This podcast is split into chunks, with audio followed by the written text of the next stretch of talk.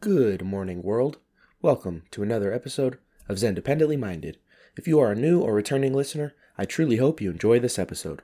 Before we get into the episode, here's a brief disclaimer. Enjoy.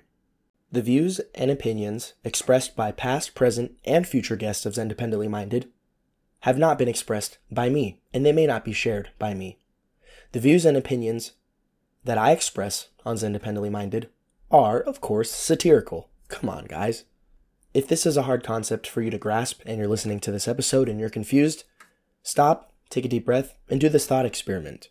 If you like what I said, maybe you can assume and you can tell yourself that it's my real opinion. If you don't like what I said, just convince yourself that this is satire, because this podcast is satire. And this is, of course, a character. Nobody would have these real opinions, would they? Anyway, thank you for tuning in. Enjoy the episode. How's it going, theys and thems? It's your boy, accused Russian apologist and Russian agent, uh, John Cena, back at it with another episode of Xendependently Minded. So, quite a few uh, fun, interesting things, mostly to do with uh, McDonald's. Just kidding. Mostly to do with Ukraine, with Eastern Europe. Uh, Ukraine and Russia has happened since we last spoke, since I last rambled and yelled into the void, and you guys listened for some reason. So we're going to talk about a lot of them. Uh, let's let's see. Just scrolling through my notes here. Yeah, I mean, it's all positive stuff. Don't worry. Starting off, first thing. So, Putin critic and opposition Alexei Navalny uh, has died in an Arctic prison. This is something I believe this happened about a week and a half to two weeks ago. Uh, his death was obviously mysterious, as with you know the fog of war. Uh, when it comes to people that are political prisoners or prisoners of war or oppositional prisoners, whatever you say, uh, in countries like in countries like Ukraine and Russia, corrupt countries uh, like these places, there's always going to be, you know, there's always going to be mysterious things going on, things that we're never really probably going to get the answers to, things that people most likely have the answers to. For example, the death of United States and Chilean citizen Gonzalo Lira, who is a journalist who was imprisoned by the SBU in Ukraine for criticizing Zelensky and the SBU and for reporting and doing real journalism. And he died in prison. For some reason, Secretary of State Antony Blinken hasn't come out and denounced this this death as far as I've seen uh, as as something horrible, uh, calling for you know humans to be humans and to uh, f- calling for uh, for peace and all this garbage, like he did with the journalist that was killed by a confirmed Russian missile, quote unquote. These things, these things will be kept from from the public. The things that they want to be out, let out in the public, um, they will be out. They will come out. They will be available. And if they're not, they will either be kept secret or someone will release them, leak them, and they will either be killed, they'll be suicided, or they will be forced to stay confined in an Ecuadorian embassy for years and years and years, while a couple countries are attempting to extradite them and um, put them in prison and probably Epstein them as well. So, obviously, the death is mysterious. Like I said, Navalny's death is has been mysterious. His entire life has been mysterious, to be completely honest. I've said this before. I'll say it again.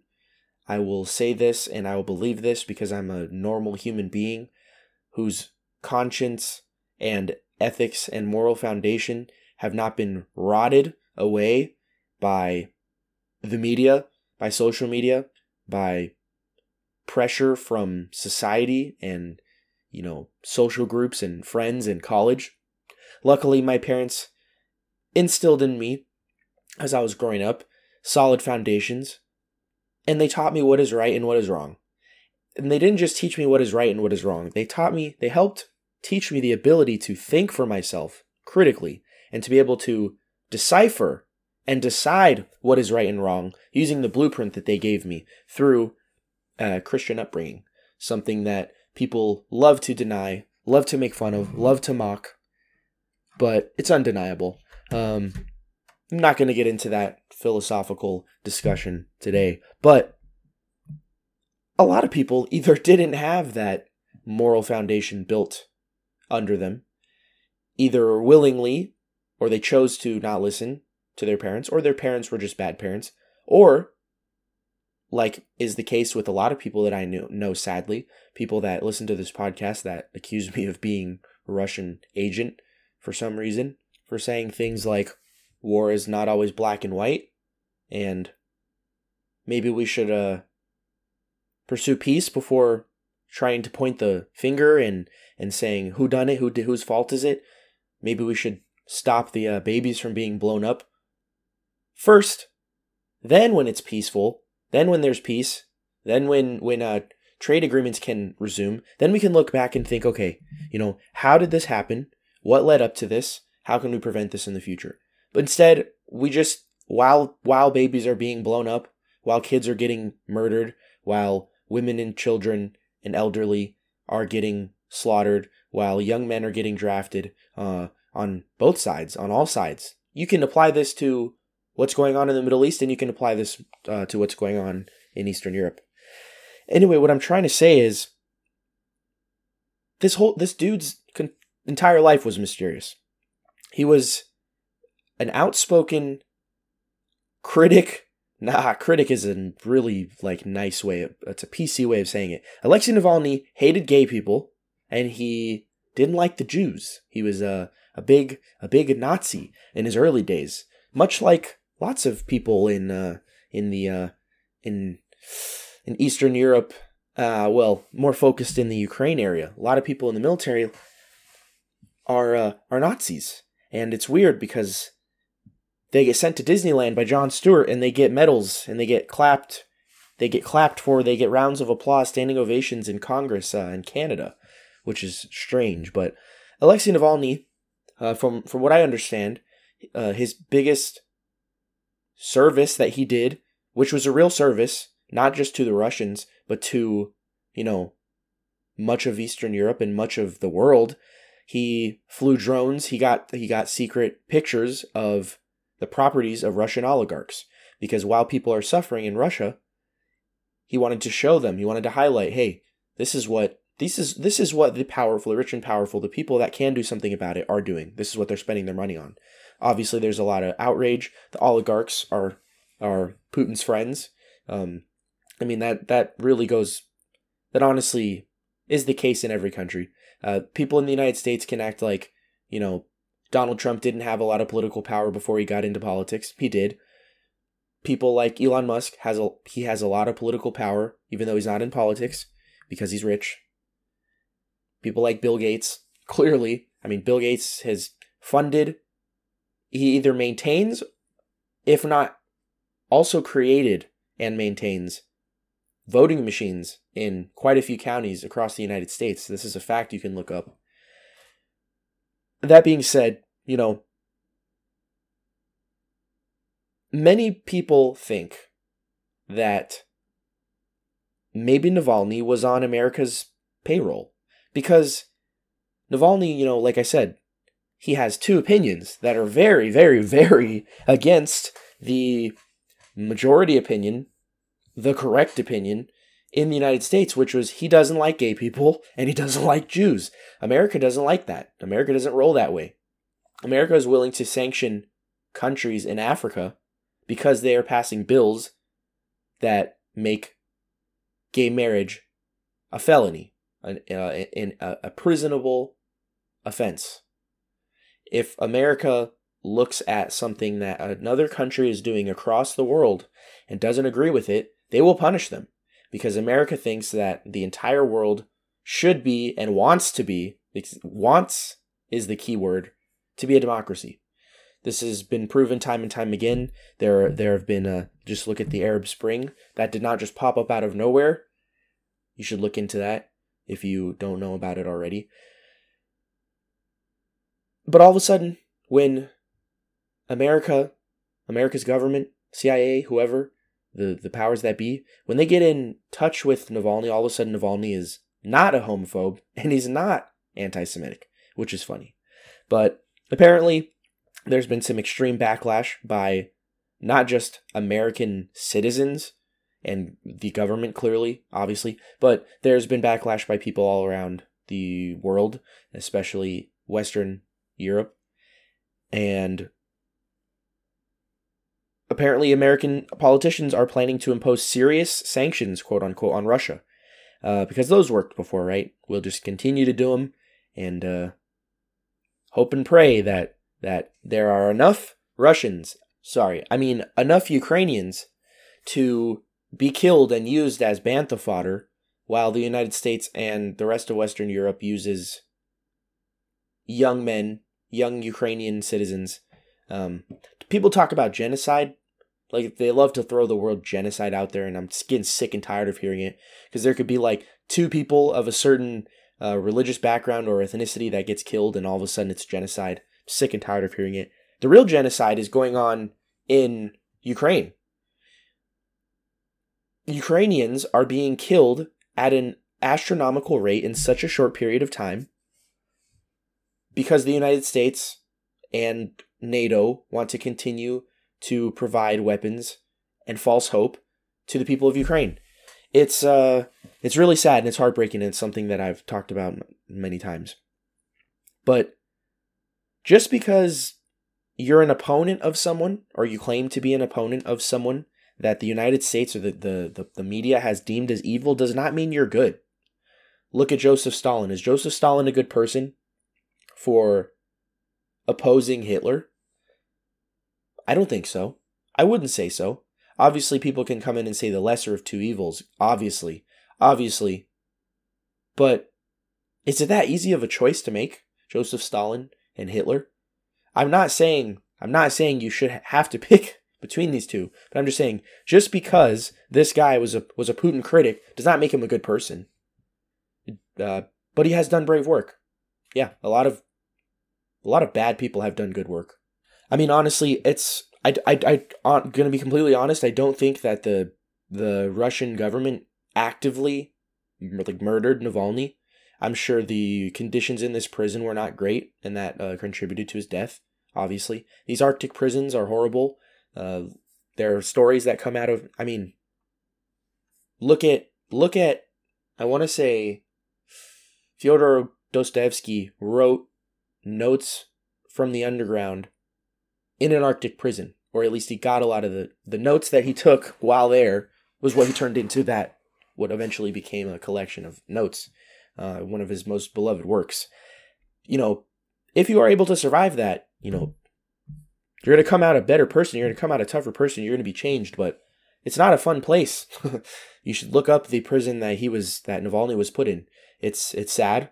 It's sad that someone died. Obviously, it's shitty. I've seen so many people, the people that I've talked about, that I've uh, that I that I mentioned earlier, the people that have no moral backbones, no moral consistency, that are like, he was a Nazi, he deserved to die. I'm like, wait a second. Can we stop with this? This is this is a moot point that Putin even tried to pull uh, against Tucker Carlson when he said, "Hey, you know, the reason that we're invading is invading Ukraine is to get rid of is to denazify it, denazify the region that's close to uh, our border." I would have more respect for him if he just came out and said, "These lands are historically Russian the people there are ethnically Russian. They speak Russian, and uh, we feel threatened because the United States is, uh, t- you know, or different countries or blah blah blah. Whatever he, whatever he actually did end up saying later, or might have said earlier, it makes more sense. I have more respect for them. I'd have more respect for them for him if he didn't say that. Oh, we're going to denazify the region. It's just it's it's just a moot point. It's just not true. I really I, I really don't believe that that's true. But you know, there are a lot of people out there that cheer on the deaths of anybody that opposes, you know, people just love to be, especially with politics, they love to be, what do you call it? I'm forgetting the term. They love to be contrarian, even if it involves cheering someone's death, even if it involves cheering on a human life's destruction. So, you know, it's sad that he had to die, but I'm not saying he was an angel.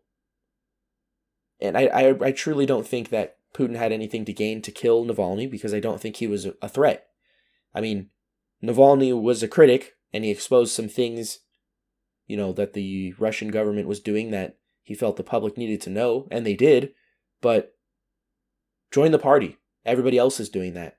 Putin doesn't need he doesn't need any assistance to look like, you know, not the best leader and not the most uh, pure leader of, of a country right now. So I don't think I mean, Navalny was not going to run for president and beat Putin. I, I just don't think that he was actively killed. But he was definitely, you know, not treated well. That's just that's that's how the prisons are in Russia, especially the Arctic prisons. Moving on to the next thing I wanted to talk about. David Cameron of the UK says, quote, pass Ukraine funding for the sake of global security. End quote. Uh, no, I don't think you know what these words you're using actually mean. Funneling taxpayer dollars to a goalless proxy war that has resulted in hundreds of thousands of deaths, Ukrainian deaths and Russian deaths, and with next to no progress, like that visible progress, that does not count as global security. That does not count as global security. Global security is not continuing to fan the flames of nuclear war. Global security is not doing things like uh, Macron did earlier this week, which I'm going to talk about in a little bit. I'm so sick and tired of hearing these buzzwords, and so are the rest of the world. Most of the rest of the world is tired of hearing these buzzwords used by these politicians that worked before. This might have worked in the 60s, the 70s, it worked in the 2000s when the United States invaded two countries in the Middle East for differing reasons, supposedly. But this rhetoric is disgusting.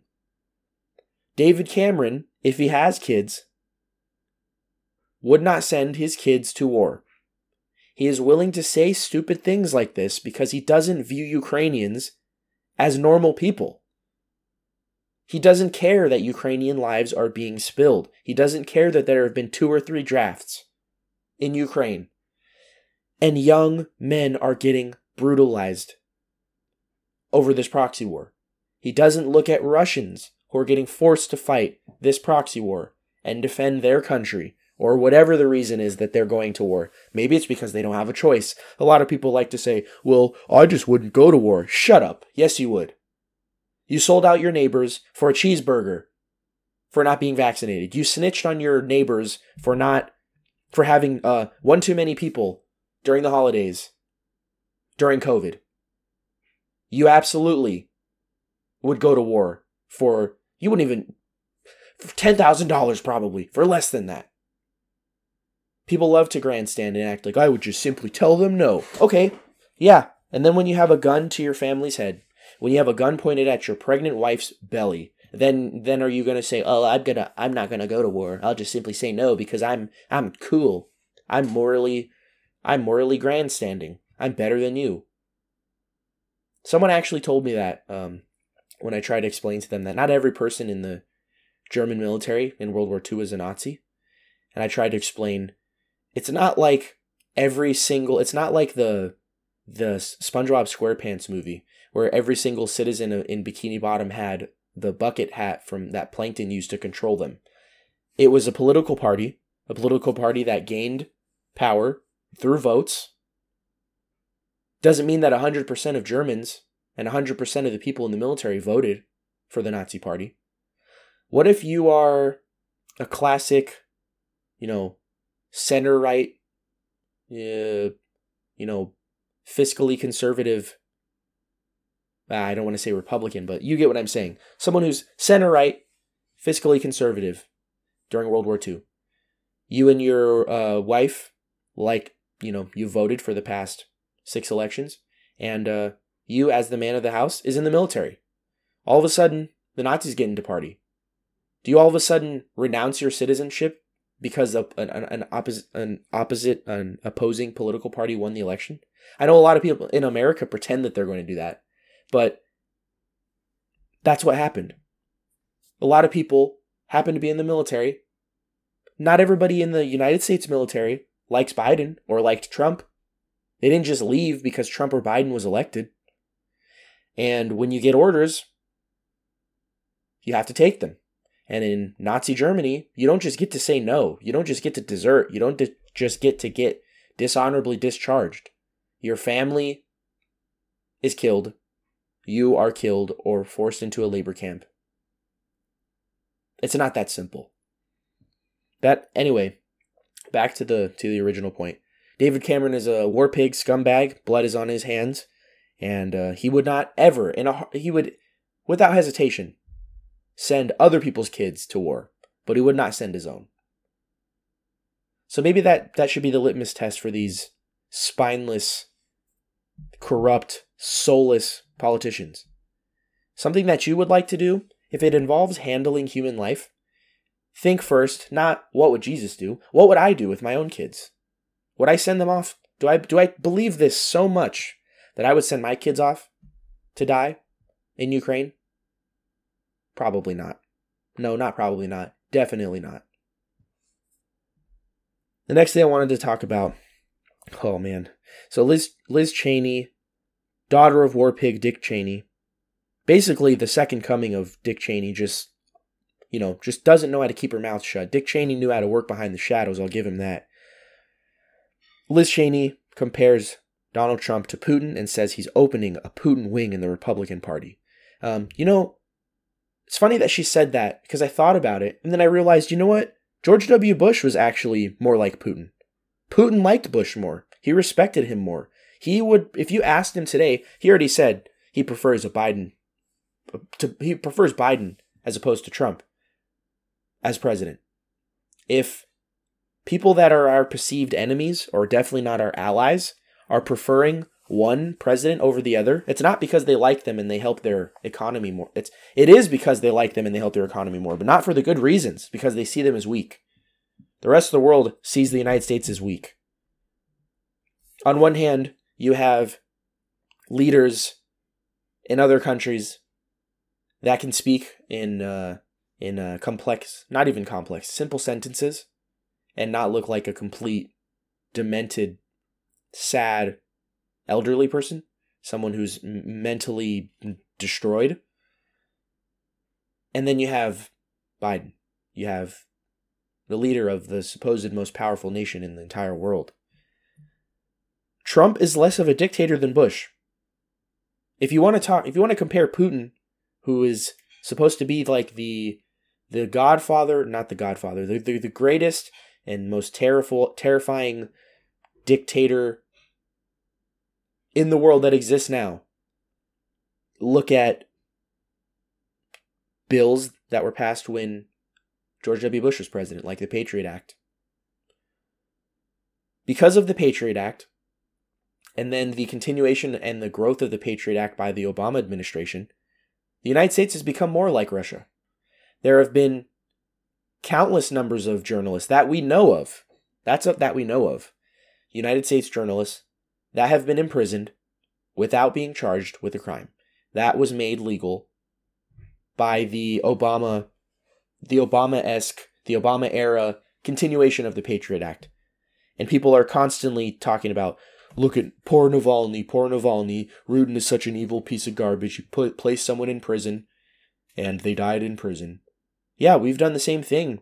We're trying to do it right now with a couple people that I don't need to name. The, name one name starts with an S, the other starts with an ASS. And we have uh yeah, there there I'm sure if you look into it, I'm sure there are um the United States there are journalists that were imprisoned without being charged with the crime and were killed or died under mysterious circumstances. So Liz Cheney is an idiot. She's not an idiot. I hate when people when people come and they just want to when they when there's a politician that they don't like, they say this person is an idiot. They don't know what they're talking about. Liz Cheney knows what she's talking about. She's a smart woman. Dick Cheney was a smart guy. You don't you don't do you're not you don't become the architect of destabilization in the Middle East without being smart. No one's ever accused Dick Cheney of being stupid. They accused George W. Bush of being stupid. George W. Bush also was not a stupid person. It was an act that he played. Liz Cheney knows what she's saying. She knows what she's doing. Obviously, she prefers Trump not being reelected because he is a threat to everything that she believes in, everything, the foundation that she has built her life and her career on. Donald Trump is the antithesis of that in that wing of the party. So, no, Trump is not opening the Putin wing of the Republican Party. Liz Cheney tried and she failed, and that's why she's no longer in government. Or she's going to be out of government very soon. The next thing I wanted to talk about, the second last second to last thing I wanted to talk about, we're going to stay on topic with Russia and Ukraine. So I went to bed the other day. I want to say it was Monday or Tuesday night, and I couldn't sleep. I fell asleep for a couple of hours. I woke up, and all of a sudden, I found out that Macron nearly started World War III. So Emmanuel Macron, the goofball, truly evil, like honestly, truly evil, someone that I've really criticized and rarely praised on this podcast. Prime Minister of France. He nearly started World War III when he said Western troops uh, in Ukraine may be a possibility. And I wondered, you know, same question that I asked, uh, I wanted to ask David David Cameron of the UK. Would Macron's kids join the hundreds of thousands of dead Ukrainians and Russians fighting this war. When he talks about Western troops, is he talking about his kids? He doesn't have kids of his own. Uh, his wife is the one who has kids from another marriage, but you get the point. The rest of NATO basically shunned him for his comments, which, like, like immediately, Spain, Germany, uh, uh, the UK is not part of uh, the UK is part of NATO. My bad, I misspoke. Uh, basically, every country in NATO came out and said we will not, we will not put troops on the ground in Ukraine. We will not put Western troops on the ground in Ukraine. We will not. No, no, no, no, no. They came out and they immediately, immediately shunned him and they immediately spoke against and said the exact opposite, which is rich, because up until recently, things were completely flipped up until just recently, they were all on board with putting troops, possibly putting troops in Ukraine.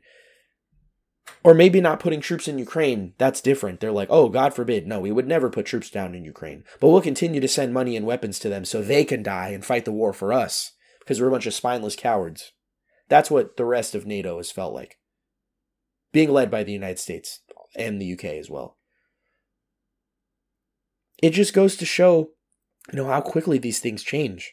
Because in the beginning of the war, Macron was shunned and he was even threatened with an investigation and probably was actually investigated for being like the only NATO country that was willing to and actually was having talks with Putin about calling, uh, you know, attempting to pursue peace early on. And they threatened him. And, uh, you know, oh, how the turntables. It's it's really it's it's quite apparent that there's a script going on here. There's a plan. Everybody had to act all, you know, upset and like, how could you even say this type of thing? Because Macron just probably said it a little too early. Macron's a scumbag, though. I've said it before. He was a scumbag during the pandemic, especially with the COVID stuff. I did praise him for being, you know, at least out, at least on the surface, being the only NATO leader that was willing to pursue peace early on in this part of the Russia Ukraine war.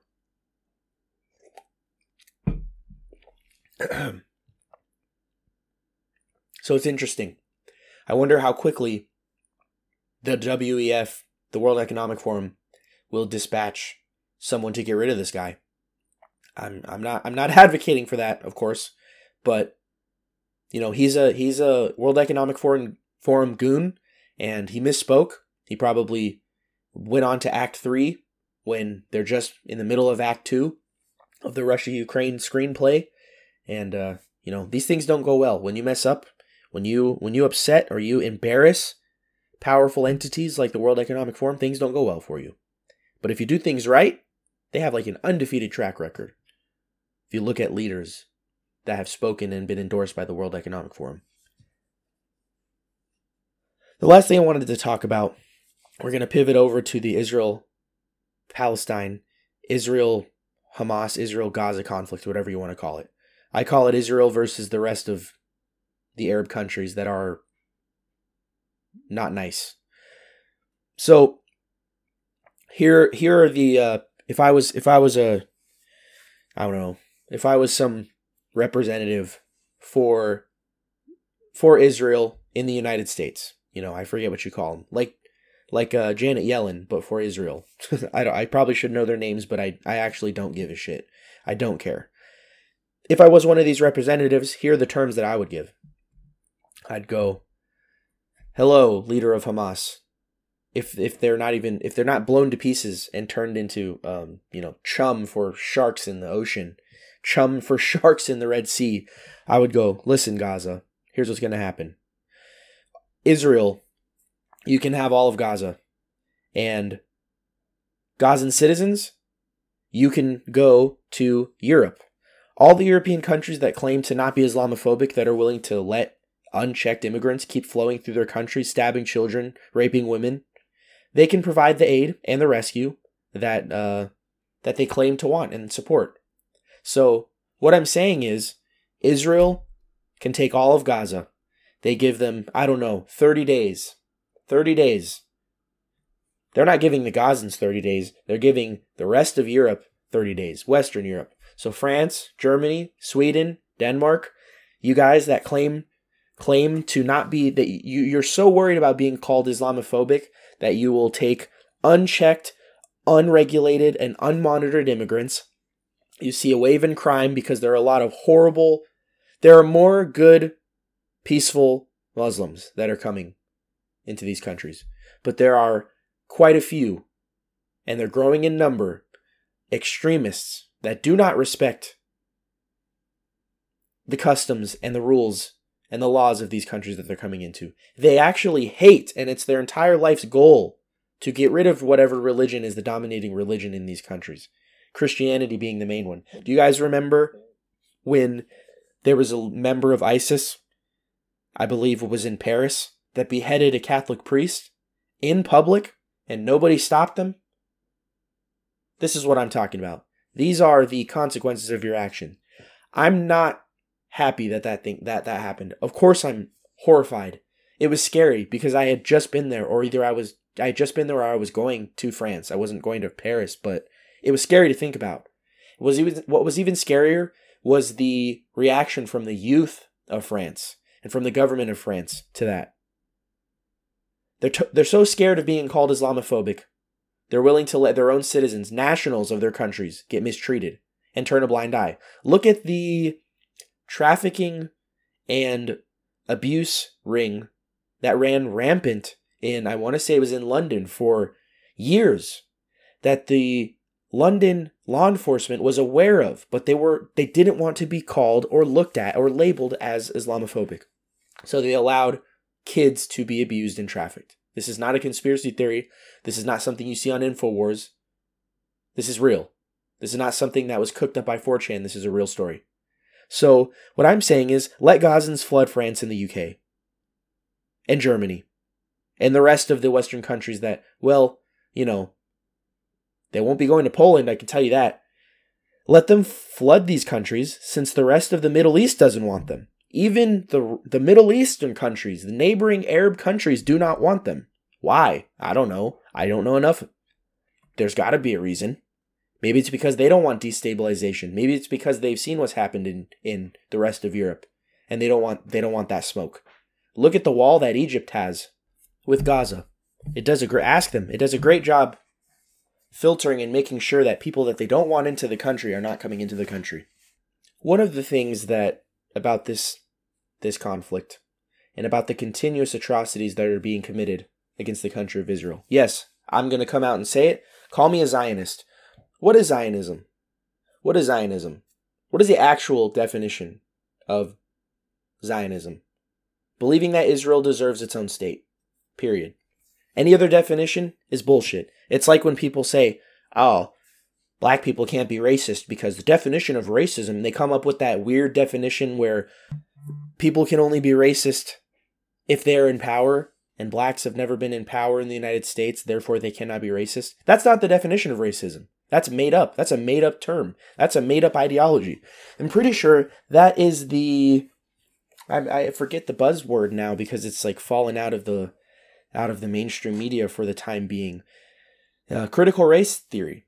Pretty sure when you ac- apply critical race theory to everything in the world, black people can do no wrong, or minorities can do no wrong.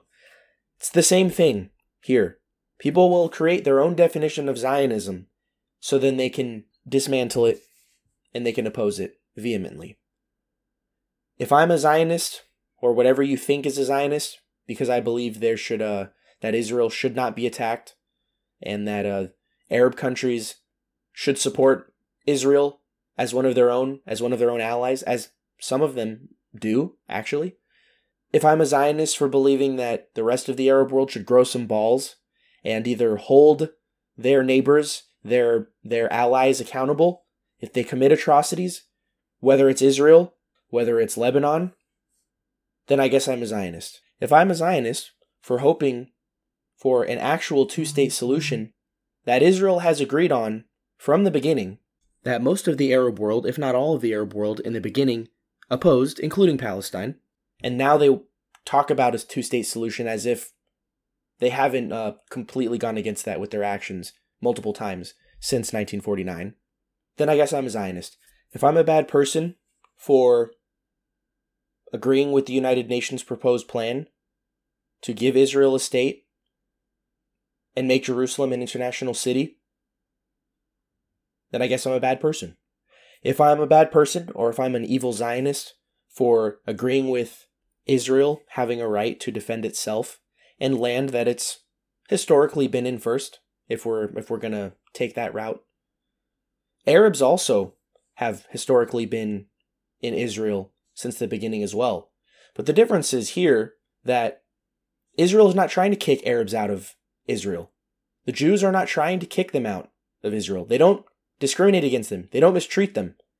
There are Arabs in Israel that are not Jewish, obviously, and they have the same amount of rights and they are equal to Jewish Israeli citizens. Could you say the same for Jews in Palestine? Or in some other Arab countries? The same Arab countries that have been attacking Israel since 1948, 1949? That's all I'm saying. At the end of the day, this is something that breaks my heart to see. It breaks my heart. I said it on the last episode and I've said it a million times. It breaks my heart seeing Palestinian lives being destroyed. Lots of people say, I understand. I totally, totally see where people are coming from when they say, okay, yes, Israel has a right to to respond. But once again, people like to do this thing where they say, let's point the blame, let's point the blame. Why did this happen? While there are people shooting at each other, while there are people getting blown up. The main focus should be pursuing peace talks, which I read this morning that uh, we could be a couple weeks away from ending this conflict, at least for now. Don't be fooled if you think that it's going to end permanently. Not at least while Biden is the president of the United States. What needs to happen is Trump needs to try to revisit the Abraham Accords and normalize relations between the other Arab countries because there are there are a few Arab countries that are that consider themselves and actually are allies with Israel. And if the rest of the Arab world can accept Israel and find a way to to trade with them, you know, I know this these are not these are not unique things I'm coming up with. I don't know enough to actually be able to sit here and be like this is the solution. At the end of the day, whatever solution stops the bloodshed or at least prevents it and gives people enough time to come up with a long-term hopefully one day, one day, maybe it's wishful thinking, permanent solution then I'm all for that. At the end of the day, all this stuff that I'm spouting about, you know, my political stance on this, blah, blah, blah, that doesn't matter. It's not real.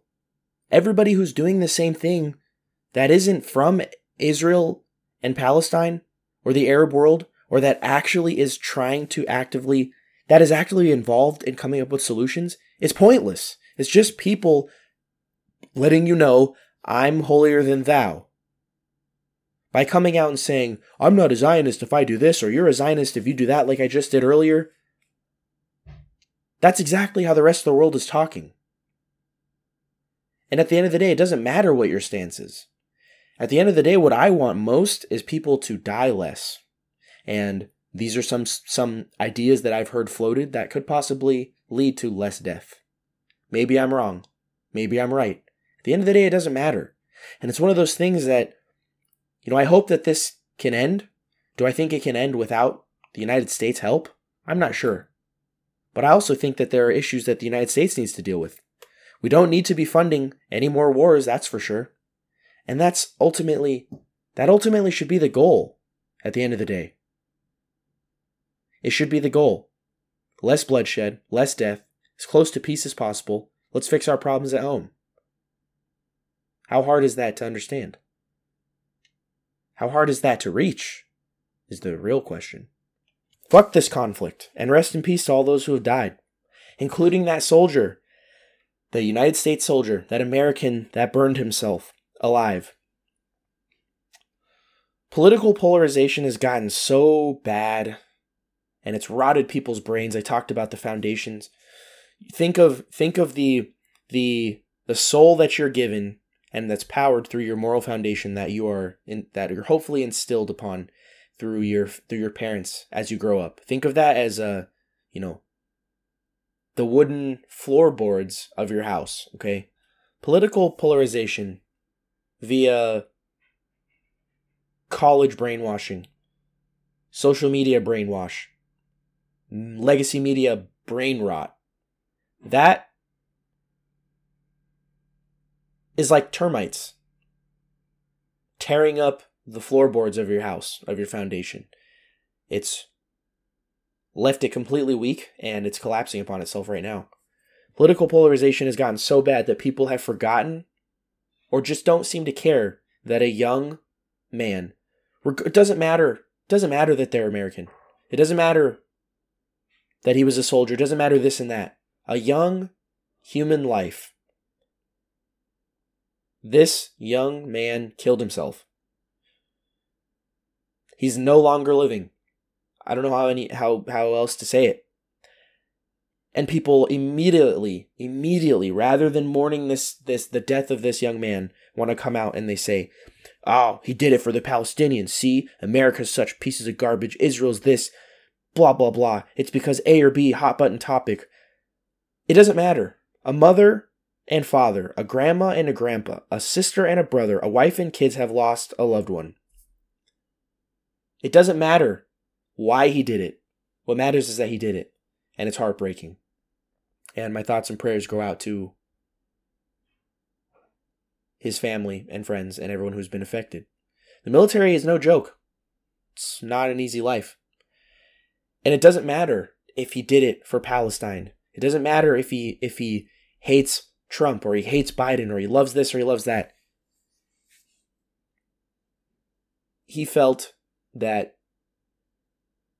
there was no other way. And that breaks my heart, and it's an all too common occurrence, not just in the military, but in the world right now. So, here's to the end of one or both or all of these conflicts and um, everlasting peace in the human race. If you can dream it, you can whatever. Anyway, that's going to do it for this episode of Xendependently Minded. Hope you guys enjoyed it. Uh, I feel a little bleak now that I'm ending the episode, but there's hope. All that being said, all that being said, in, in, in all honesty, I have more hope for the future than doom and gloom. I'm I'm being completely honest, I have more hope for the future. I truly do.